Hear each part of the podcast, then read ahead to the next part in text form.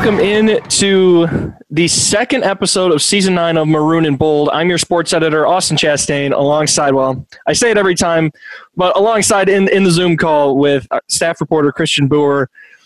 Christian, how are things going, man? Uh, not too bad. Obviously, still not ideal conditions in the world today and society. There's just a lot going on. Um, and it's hard to kind of divvy up, you know, where the attention needs to be because you got academics, um, you've got some semblance of athletics, not a whole lot going on in that world. And then you have all these social issues that need attention too. So it's kind of a complicated time nowadays, but you know, like I always say, you got to keep doing only what you can do and control only what you can control. So it's kind of important to really narrow the focus down to the things that are important to me. Some semblance of athletics news. Um, Rachel Blunt named just just here on Thursday. She was named the interim athletic director taking over for Michael Alford.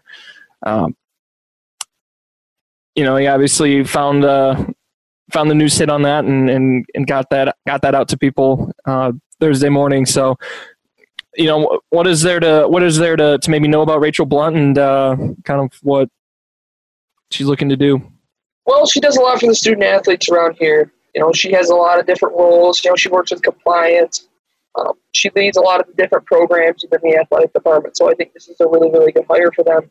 And, and on an interim basis, and I think this is also a person where if you go out and you take a look at five or six, seven, maybe eight nine candidates, and you don't find somebody that you think fits the bill around here, then maybe you could run with this long term. You know, I'm not sure that's necessarily the case, and you know, because Rachel obviously has an important position of her own that at the end of the day she's going to probably have to do.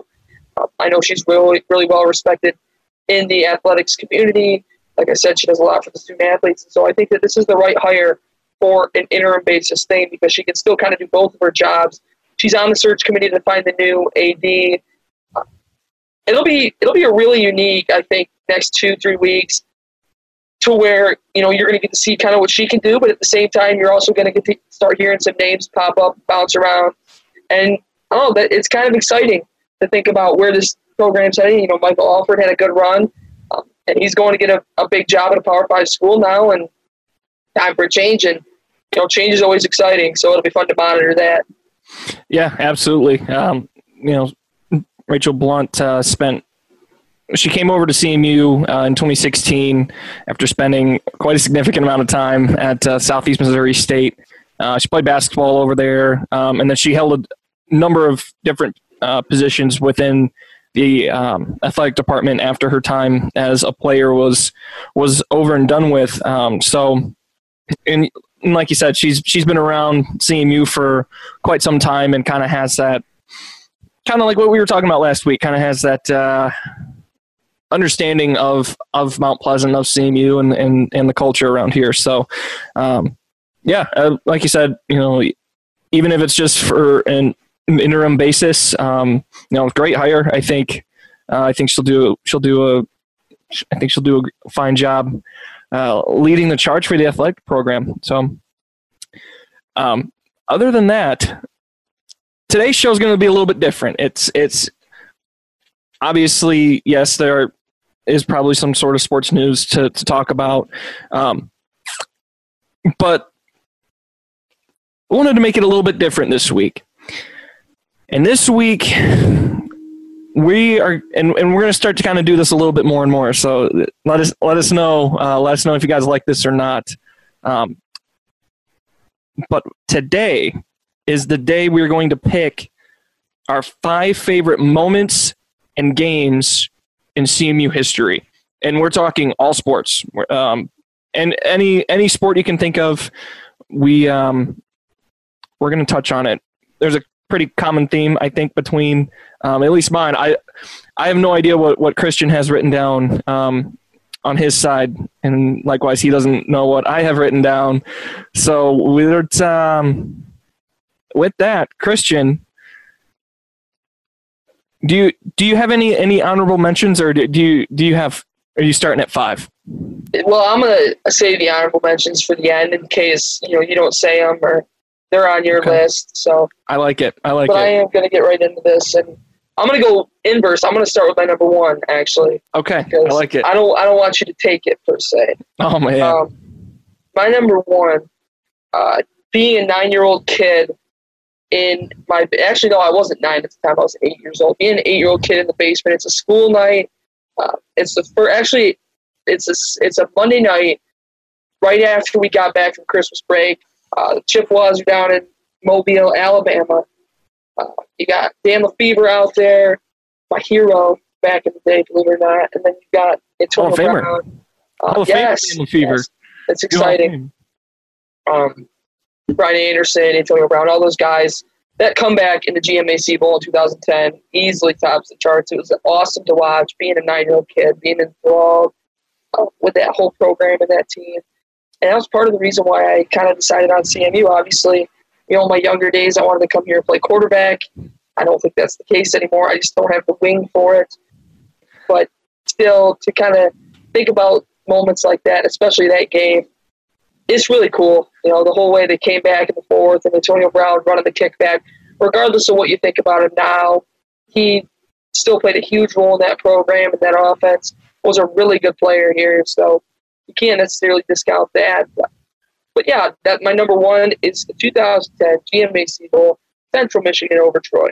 Funny story in that in that game. Um, obviously, it's you know it's, it's one of your stories, but um, your dad to, and it involves that that Antonio Brown uh, return for a touchdown. What what did your dad what did your dad tell you? And keep in mind, Christian was really young at, Yeah. at this point. So Yeah, was- let's what's that what's that story again? I was eight years old. The Chippewas were down 31 to 19. And being an eight year old kid, it, you know, LeFevour's a senior, Brown's a junior, but you knew he was leaving. Brian Anderson's a senior. All you guys are seniors. I'm like, Dad, this is over. You know, it's the last time I'm going to get to watch a play and they're going to lose. I said, Dad, I'm going to bed. And he said, You know what? No, you can go to bed if Antonio Brown doesn't run this kickoff back. If he runs his kickoff back, you got to stay up. And got to watch the rest of the game. If not, you can go to bed. And sure enough, Antonio Brown runs that stinking kickback to the end zone. So uh, we stayed up and we watched the rest of that game, and, and they won. And it was a really cool bonding moment with my dad. Yeah, I mean, it's one of the reasons why I am where I am today. It's really, really cool to think about. Absolutely, man. And uh, your dad's CMU alum as well, so Yes. that's kind of that really that uh, that that bond, man. That's that's that's really cool, and that's you know one of the one of the best games I think in uh, CMU football history. Um, Yes, I think according in in, in the media guide from uh, last football season, um, I think it said it's one of the best um, one of the best games. So do, do you do you want to keep going down your list, or do we want to go alternate? We can go every other. Every All right. other, I was thinking. Okay. Um, man, I don't know if I want to start with my number one or my number five. Do what you got to do. I'm going to go backwards. Okay, so I'm going to go inverse of you. So I'm going to start with my number five.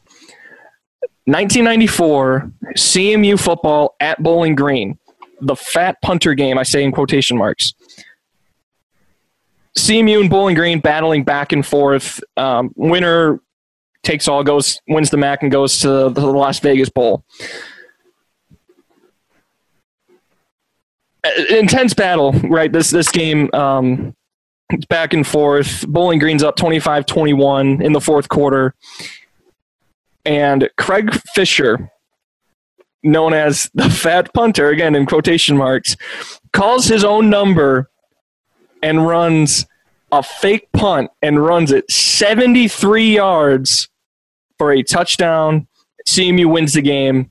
That um, it's it's one of it's one of those that it's just so weird. You just don't expect it to happen, but it um, it's one of it's one of one of my favorites. Um, just just how bizarre that that that it, that it is just to watch it over and over again on YouTube. It's it's just it, mind-boggling that that uh, he takes off takes off down the field and, and sprints, brings it home for six points. That's wild.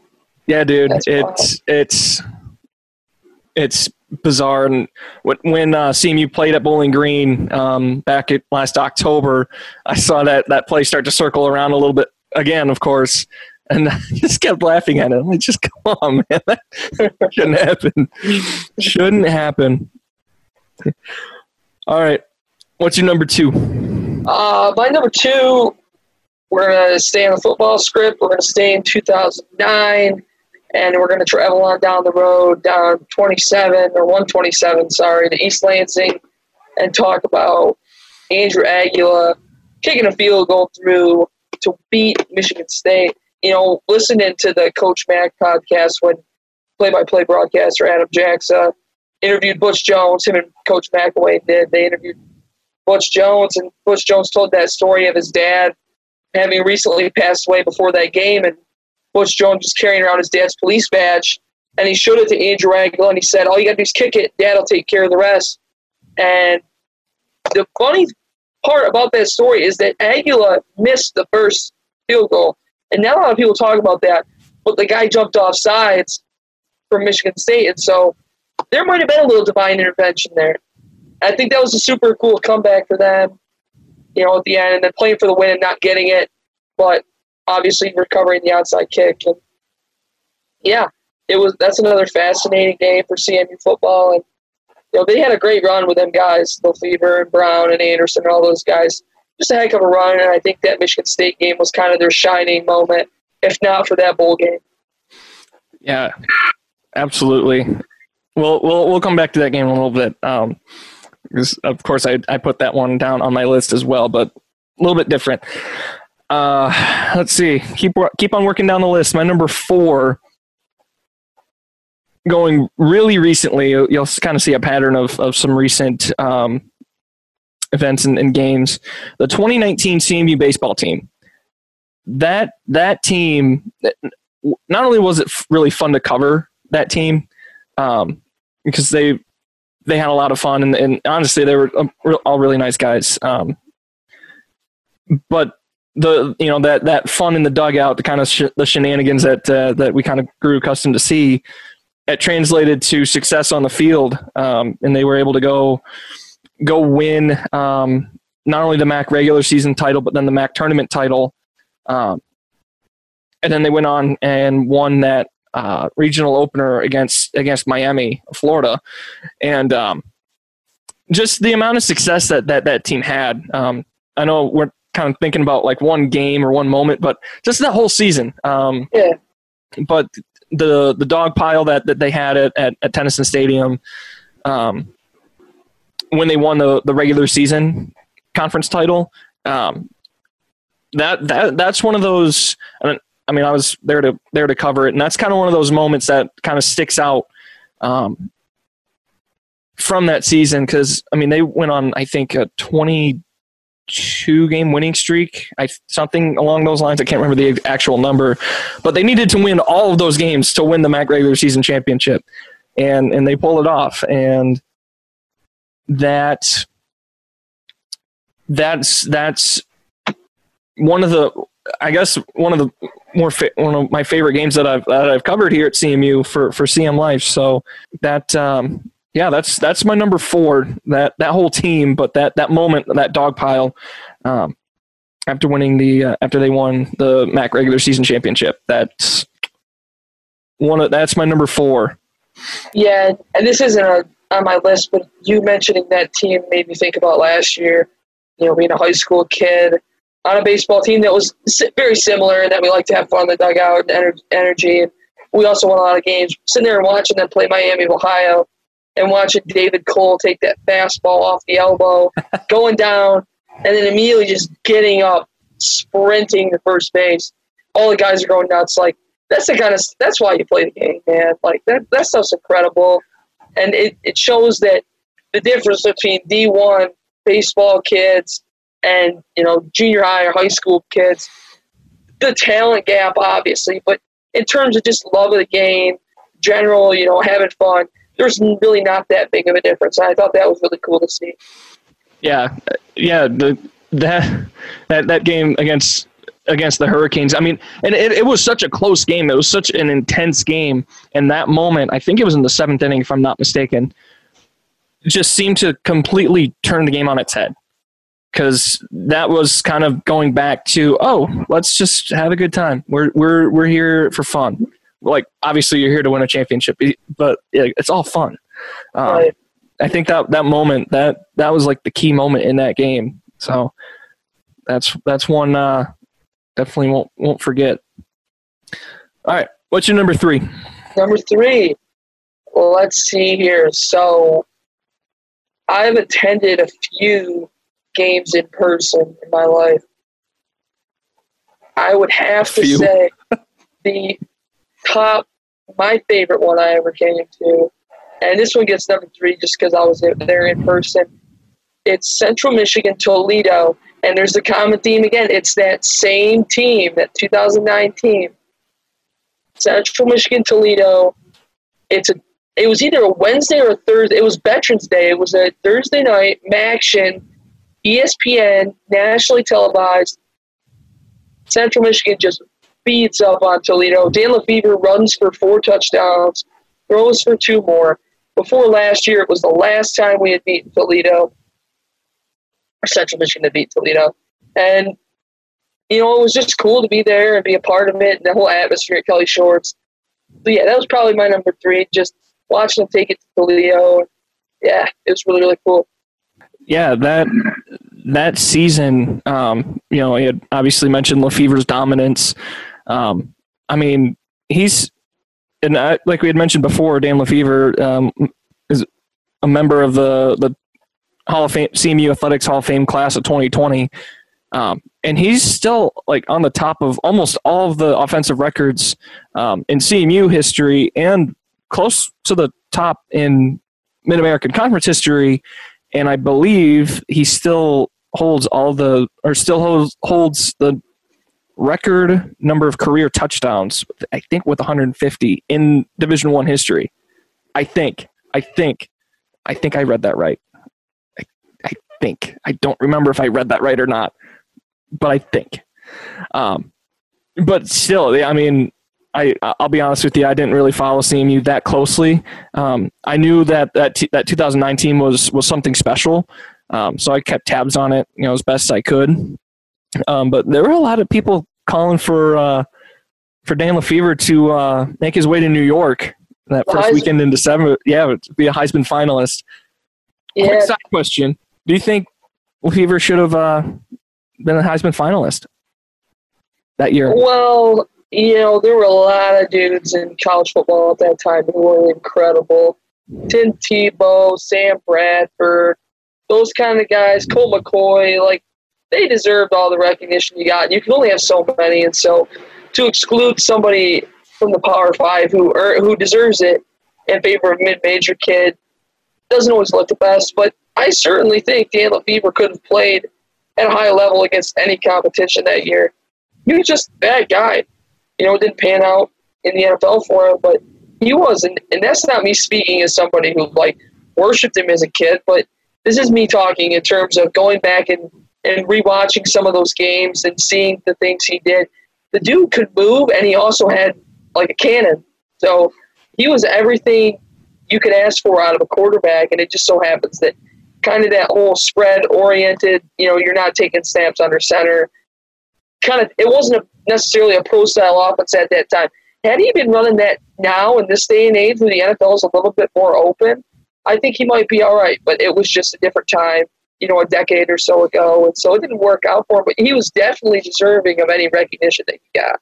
Yeah, absolutely. Um, yeah, it was, like you said, kind of being able to go back and, and watch some of uh, games from that 2009 season. Just incredible how he was just, he took command of the offense and said, "Eh, screw you, defense. We're going to do what we want anyways," and just kind of, just kind of kick him in the mouth. So that was, um, that was that was that's been that was really that's been fun to watch for sure. All right, my number three. We're gonna really step back the clocks here. 1974, CMU against Delaware for the Division Two national championship. CMU builds a well, an ultimately insurmountable 38 to, or 30 to 8 lead, excuse me, 30 to 8 lead at halftime. Dick Durham's running game absolutely dominant, kind of kind of like LeFevour's running game, uh, so to speak. Um, CMU ends up going on to win win the game. I think 54-17. To me, looking back at that game, it just kind of solidified that CMU was ready to make that jump to to Division One, um, and I'm not sure exactly how the the conversation went, but if it's if it was more okay, if we win the national championship, we're going to go to Division One um, or we're going to go to Division One no matter what happens. Um, either way, I mean, it's either okay. Here, here we have a little bit of credibility. We just stomped everybody. we just stomped Delaware in the in the national championship game. We're ready for Division One. Or hey, look what we just did. Like, okay, that justifies. Yeah, we're going to Division One. So, and it's the only national championship CMU's won in football. So, um, kind of a kind of a big deal if you ask yeah. me. So that's yeah. that obvious obviously I wasn't around to see that, but I've been able to go back and watch some some YouTube videos on it and um, watch the game and um, yeah, it was it was it was a fun game for sure. All right, so you're working backwards. So is this is this your four. number three? Your four. number four. Okay. Yeah, so we're switching gears now. We're going to McGuirk Arena, and we're going to talk a little bit about Marcus Keene and oh. the uh, the boys over there. Him and you know he got a lot of the credit that year, but Braylon Rayson was also good in his own right too. True. Braylon could really shoot it. He could really shoot it. They didn't play a whole a whole hell of a lot of, hell of a lot of defense, but they played some pretty darn good offense. And a lot of times, you know, in any conference other than the MAC, it can be tough for teams to keep up with that. Obviously, you look back at the record of that team, and you see they were what 500 so it wasn't great, but you had a couple of great scores in Keene and Rayson, and I think that was kind of exemplified, you know, in that game against Miami. I'd have to look up the exact dates, but it was Miami of Ohio, and I know Keene had 50 points that game, and he was pulling up from everywhere. You know, the logo. Watching that game on ESPN three, it's just like, holy cow, he's kicking ball. And I remember they were talking on college game day before the game, and they were talking about like you know, mid-major guys, guys that can really score. And Jay Bilas is like, you need to watch out for Marcus Keene. And sure enough, he goes out and scores 50. And so I think that was kind of incredible. Kind of put CMU on the map for a uh, for a year, you know. And then Keene jumps to the NBA, and Grayson does his thing in his own right. But you know, just they couldn't put it all together. But for a couple of you know Saturday afternoons in Mount Pleasant, Michigan, they were the show. And I think that's something really cool and can be explored a little later on. Yeah, and I, I, I, I, too, I remember that that episode of College Game Day. I don't remember where they were. I think they were probably at Kansas or something. Um, but I remember, yeah, I remember distinctly Jay Bilas saying something about Marcus Keene and um, just how you know dominant he was scoring the basketball. I honestly, and I don't know if it's on your list, so sorry if it is, but I, I, I thought for sure you were going to talk about the the Western game when when Keene yeah. scored a ton of points. I think yeah. 51 points or something hit like the that. Game winner, hit, hit the game winner for the bench and for the bench. It's a buzzer beater three to beat Western, and I mean he scored more than almost. I think he scored more than half of CMU's points. Well, and the other one was when Antonio Brown came back. That was another one that I thought I might have to pull out for my list, but it's not going to be on it. But when Antonio Brown came back when they played Ball State, and I think both Keene and Rayson went for 40 that game and they lost it. They lost in overtime. They did lose, but two guys combined for 80 points. So that's pretty incredible. That that well, there's a, a couple of layers of incredible there. Yeah, 40 points each out of out of two guys, but they they lost. yeah. That oh my god, that that kind of just spells out that entire season how that went. That's remarkable. oh man. All right on to number two. My number two now. Uh, we're actually going to keep it in basketball, but it's not. It's not at McGuirk Arena. The 2018 NCAA tournament featured a team from Mount Pleasant, Michigan, in the CMU Chippewas that um, a lot of people expected. A lot of people that maybe didn't necessarily know too much about the game expected just to bounce out in the first round and say see you later. Um, no, uh, th- that that team uh, ended up making it all the way to the Sweet 16 um, after beating two nationally ranked teams in, LSU and Ohio State in its home arena. Um, I remember watching the LSU game. I was actually up here visiting some friends. I wasn't a student. Well, I wasn't a student yet in either respect. Um, but I remember coming up here and watching that game, um, that the LSU game, and just kind of at first I was just I'll, I'll, be honest. I was I was one of those guys at first, like, oh, you guys. I mean, you guys care about the the women's team. Like, I didn't know much about the women's team before I came up here and saw how into it they were. Team won. Okay, sweet. Let's watch the second round game. And I mean, then they they they they took it to Ohio State in that game too. It wasn't really. I don't think it was that. Watching the game and trying to remember the game a little bit, I don't remember it being really all that close on the floor. Maybe on the scoreboard it was, but CMU was in control of that game pretty much the entire way. I, I felt like, um, and I, I just remember kind of like hit like my jaw dropped when when when that game was done, and I, I was just so surprised that um, CMU was able to to make it to the Sweet 16. Mainly, I was just happy that Ohio State lost because you know being from Michigan. I actually didn't grow up a Michigan fan, but you know, I always love seeing Ohio State lose. Um, you know, in a non-journalistic perspective. Um, so I think that that entire team, uh, but that that moment when the buzzer buzzer sounds um, in that round of 32 game, that um, that's I think my second favorite moment in uh, CMU sports history. Yeah, they kind of ran into a buzz saw with Oregon in that Sweet 16. You know, you're talking about. Uh, shout out Andrew Loveland. He is like the biggest Sabrina Ionescu fan I've ever met in my life.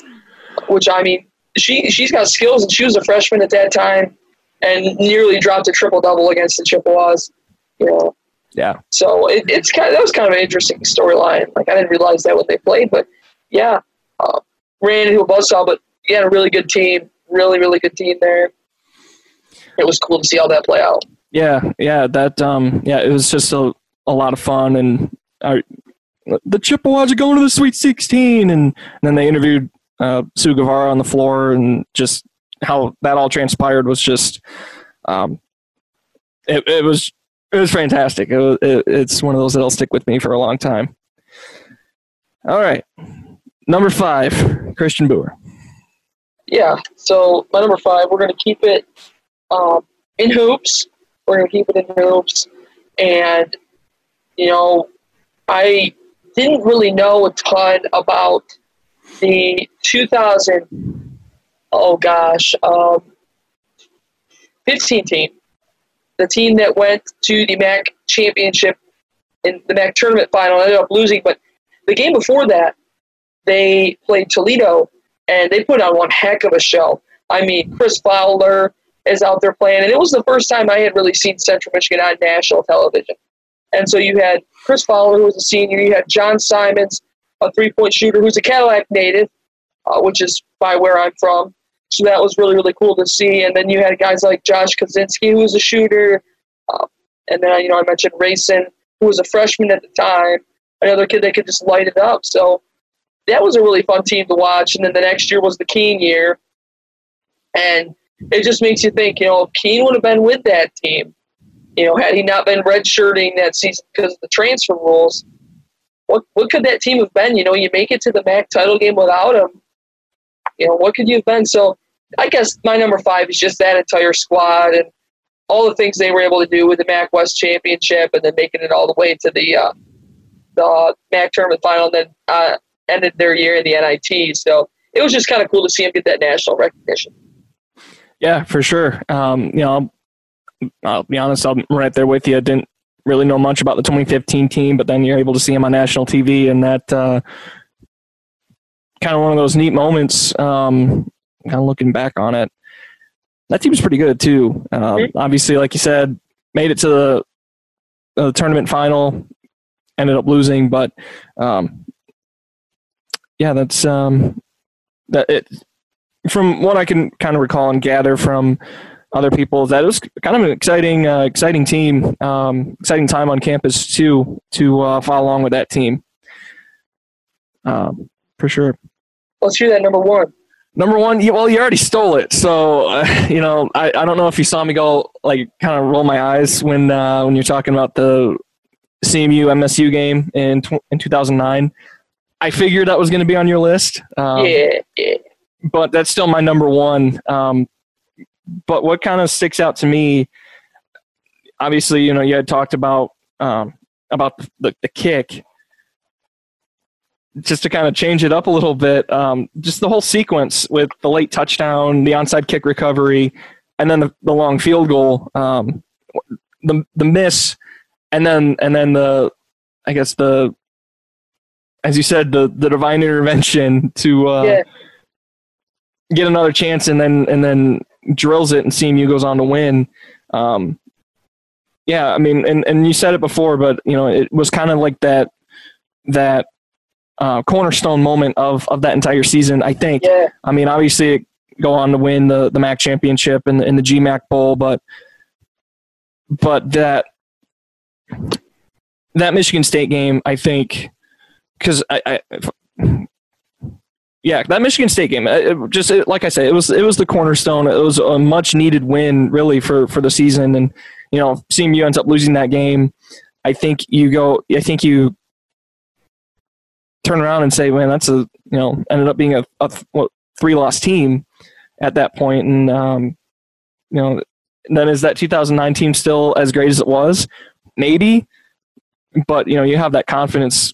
You know, coming in after beating Michigan State on the road for the third time in in, in history you kind of take that confidence and, and use it in, in the conference season. So Michigan State wins that game. Do we still see that same 2009 team with the with the magic that it was?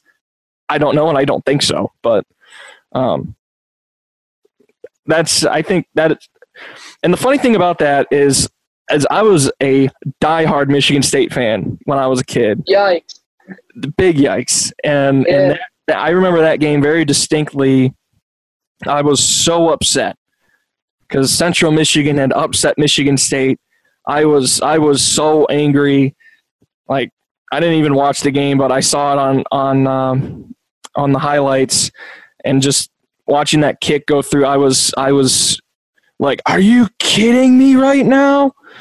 Uh, but uh, you know, at the end of the day, kind of looking back on it, like good. I mean, I'm glad Michigan State lost that game. Me it. Uh, made, made, made, yeah, well, obviously, yeah, but uh, but no, that that like man, I, I wish I would have been rooting for Central Michigan that day. Uh, not only because you know that Chippewas won that game, but like the underdog. Like you got to love the underdog. Oh yeah, oh yeah. And uh, you know, looking back on it, I'm just it just it just makes me happy to uh, see Michigan State lose. I'll be completely honest with you in in that right. All right. You said you have some honorable mentions. Yeah, I got a couple. Just yeah. some stuff from this past year, my first opportunity to kind of cover the team. All right, let's you hear. Know, you know, unbiased perspective. You know, you're talking about things that are just cool experiences. You know, Central Michigan beating Toledo, for the for the MAC West title. It's just a, it was just really cool experience. The game was on Black Friday, so you know there weren't a ton of students there, but just the atmosphere, you know, the, the players excited. You go down on the field after the game, and everybody's going crazy. Like those are just things you don't forget. It's cool to experience all that stuff, and then on the basketball side of things, when they beat up on Bowling Green you know, on a Tuesday night in February, and Dallas Morgan goes for 29 or whatever he went for, and David DiLeo ties the, the all-time record by hitting six three-pointers to leave him tied with, you know, his teammate, former teammate Josh Kozinski, who I talked about a little bit earlier. And uh, in the record books is the MAC's all-time leader. So those two moments from this year really just stand out to me and and re- make me realize just how, how special of a year it was shaping up to be for Central Michigan Athletics. And it's a bummer that we didn't get to see the women's team in the, in the NCAA tournament or the, the baseball team even really play. So, or the softball team and, you know, the track team and gymnastics, which has always been a solid program here. So it just kind of makes me think about what could have been, you know, in the spring and in the late winter sports too. Yeah, absolutely. It, um, yeah, just that's actually one of my honorable mentions as well. So it's just the, the whole turnaround that, that that that football team had, and like you said, it kind of set the tone for what was really a pretty special year um, for CMU athletics. I mean, the men's basketball team pretty okay showing the non-conference non-conference season, a little bit of a struggle um, in the back half of the year. Um, but the women's team, I mean, just that the dominance that, that that team showed. I mean, yeah, they had a couple of close games, but they were able to win those close games. And you know, wrestling had a had a strong season. Um, it, okay, moderately strong season. Um, gymnastics was was going along well under uh, Christine McDonald for the first season um, of her head coaching tenure. Um, but yeah, just kind of that kind of lose out on the on the on the spring sports and what could have been. That um, yeah, it's disappointing to say the least. Did you have any others, or was that uh, was that kind of the kind that pretty of, much wraps her up for me, man. All right, all right. Well, I do have a couple. I have a couple of honorable mentions. I don't think we can talk about great CMU moments in games without mentioning the 2016 game against Oklahoma State. Yeah. The Hail Mary. Yeah. The the Hail Mary that should have never happened. Um, but it did, and CMU um, executed perf- well executed perfectly to uh, to go in there and upset Oklahoma State. Um, that was another one that um, I was I was actually where was I? No, I was in home. I was I was I was in West Michigan. I was actually getting ready to to head down to Florida to go watch a game down in Gainesville, and um, I remember Florida was playing Kentucky that day, and I mean the, the Florida Kentucky game was long over because I mean Kentucky just not not very good. Um, but I remember watch like seeing the end of the game again on a on a you know on a um, stu- you know in a studio update, and again, my jaw just hit the floor. Because there's no way. There's no way CMU should have won that game. Um, rules experts will tell you the same exact thing, but again, CMU yeah. able just to execute and go out and, and take care of business. So that's that's my that's my top honorable mention um, on my list. Um, my up, my next my next uh, honorable mention actually also involves Corey Willis. Um, he obviously was the guy that scored the, the touchdown against Oklahoma State. The 2017 game against Western at Waldo Stadium, um, I was here in Mount Pleasant watching that game on, I think, ESPN 2. I think it was a Wednesday night, November 1st, day after Halloween. And, um, you know, CMU was down in that game. Looked like that game shouldn't, another one that CMU should just not have been able to come back and win. Um, but they scored I think 21 unanswered points in the fourth quarter, um, capped off by Corey Willis um, scoring I think I can't I don't remember the exact yardage, but I think it was just a 77 yard touchdown pass from Shane Morris, and um, just watching that that the highlights of that game, kind of going back and seeing Corey Willis just streak streak down the, the middle of the field. I mean, there was no one around him. Uh, wearing wearing Derrick Nash's 21 jersey. I mean, that was Derrick Nash was was Corey Willis's best friend.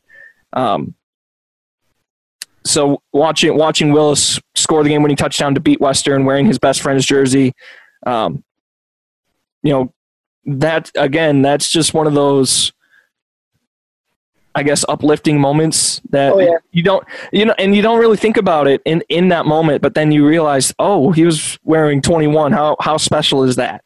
Um, so just that whole game and, and that moment of of that that touchdown with with Willis wearing 21, a lot of a lot of CMU fans I think can recognize how important that is and um, how special that is, especially for a guy like Corey Willis. My my last uh, my last honorable mention, going back to hoops, um, you know, just kind of one of those obscure things, but the 2000 men men's bas- 2003 men's basketball team, um, you know, felt like it was right to put put this team in there. Um, is the last time CMU has won the MAC tournament and made the NCAA tournament. Um, beat Creighton in the first round, met up with Duke in the second round. We won't talk about the Duke game, um, but the so not only you know is is it CMU playing in the NCAA tournament and winning the first round game, but uh, actually the, the late great Dick Enberg was on the call for that game for CBS Sports. So that's kind of one of those things that um, you know. Again, you don't really think about it when it's happening, but when when you have a guy like Dick Enberg calling um, a CMU men's basketball game in, in in the NCAA tournament, that's that's pretty special, and especially the fact that they won that first round game because he was on the call for that game too. Um, one of those uh, one of those cool moments that you know, you just kind of think about it and you're like, hey, that is pretty cool. Um, but yeah, that's you know, like I said, a little little obscure, a little bit different, but you know, I felt like it was right to at least mention that game. Yeah, you know, on the topic of hail marys, we didn't mention the Bahamas Bowl one.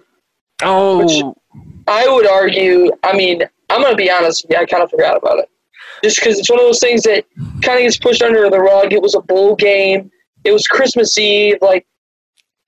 But and you know, you're thinking about that, and and the one guy that comes to mind is Titus Davis, who's obviously, you know, if you haven't heard, Titus Davis is going through some pretty tough stuff right now with the you know, um, the rare kidney, the rare form of kidney cancer that he is diagnosed in, and you know, not to get too somber, but Titus obviously leads this this program, Central Michigan's program, in just about every receiving category. He's a heck of a dude. You talk to his teammates, and they all love Titus. And you know, you've seen some guys on social media kind of rally around him, and that's always good to see. So, you know, you can't really mention that play without talking about Titus. And certainly, you know, my I know I, I think I speak for both of us. You know, we're we're praying. You know, journalistic duties aside, it's a human being we're talking about, and, and the prayers will always be with Titus, and hopefully he's able to fight this thing, and um, you know that play will forever live on. You know that him stretching for the end zone. You've got three or four different laterals in there. Cooper Rush is just throwing his shoulder out, trying to get the ball down the field because they had to go 75 yards, and they did it. So that was pretty incredible. And it just makes you think about some of the luck that this program has had. It's just insane. Yeah, I mean, sometimes it's better to be lucky than good, I guess. But uh, but no, that that that play, I think, and I think it really, I think that like, and I think you touched on two of the three reasons that it gets swept on, like, kind of forgotten about. A, it was the Bahamas Bowl. Not many people watch the Bahamas Bowl, honestly. Um, obviously, CMU was in it, but it was on Christmas Eve, so that kind of kind of stinks. But um, so A, the Bahamas Bowl. B, it was very lightly attended game. And the third thing I think really is is is because CMU ended up losing the game. Yes. Yes. I mean, they ended up they and it, uh, right call. Go for it. Go for the win. oh yeah. You just scored a 75 yard touchdown with throwing Yes. like seven or eight laterals. Go for it. Just go You win. the- absolutely played for the win there. Absolutely. And you know what? You can you, you didn't win, but you know what? You that And not to mention they were down by what was it, forty two to fourteen at the start of the fourth quarter? they were down huge again Yeah, and, and came an back. and had- Incredible comeback. had no business being even remotely close in that football game, and they were able to to you know hold Yeah. Western Kentucky. I think to just to the, to the three points in um in the fourth quarter. So much so much had to go right at the end of that game because they scored to make it 49-42 and then they didn't get the onside kick and they didn't have any timeouts so they got the ball back with one second left if that ball bounces on like the one and doesn't go into the end zone that clock runs out and the game is over but because the ball bounced into the end zone and they got a second they went down and scored like that's just one of the most spectacular things you could ever you can't draw that stuff up no, that's that's just just chuck it downfield and and hope. I guess like just chuck it and hope for it. You know, that's all you Shout can out- do. Shout out Jesse Kroll. He caught the pass in the Bahamas Bowl and he caught the pass in the Oklahoma State game. So his lateral game is second to none. Absolutely. You know, he's he's you need you need a lateral in a in a pressure packed situation like that. He's your guy for sure. Well, because he's going to catch it, first of all. That's half the battle. Exactly. He's he's he's gonna make the catch, and then he's gonna he's gonna shovel it to whoever needs it, and um, yeah, he's he's your guy for that for sure. hmm Um, but yeah, like you said, um, you know, thinking about Titus, you know, obviously, if by chance uh, you're listening to this, Titus, we're we're hoping for you, we're praying for you, um, hoping that you're uh, able to make a full recovery and um, For sure. For sure. you know be hel- healthy and happy. Um, well, I think that that just about does it. Christian, you got uh, you got anything else before we wrap up? No, sir. I think we covered all the bases. Sweet. Well, guys, uh, thank thank you so much for uh, for tuning in and uh, watching here on on YouTube or wherever you find your podcasts. Um, obviously not. They're not gonna. There's not going to be a whole lot of sports talk for for us to uh, to go over. So if you have any any fun ideas, any uh, any lists that you'd like us to make, kind of like like today, if if you enjoyed this episode, um, let us know. Uh, you know, always shoot us an email at sports at cm cm-life.com. Excuse me, sports at cm-life.com. Um, you can always reach out to us on Twitter at, at CM Life Sports. Both Christian and I are really easy to find um, on CM Life Sports if, if you can if you can uh, find that. And uh, as, as always, follow along with us at Central Michigan Life on Facebook and cm-life.com for not only all of your great, not only for all of your Chippewa sports coverage, but for all of the coverage um, at CMU uh, as, as we battle through um, one of the what is going to be the weirdest semester uh, we've ever yeah. seen. Um, but I think that just about does it. So for for Christian and our wonderful multimedia slash podcast editor Ben Ackley for a job well done once again. I'm Austin Chastain. We'll talk to you guys again when we meet again.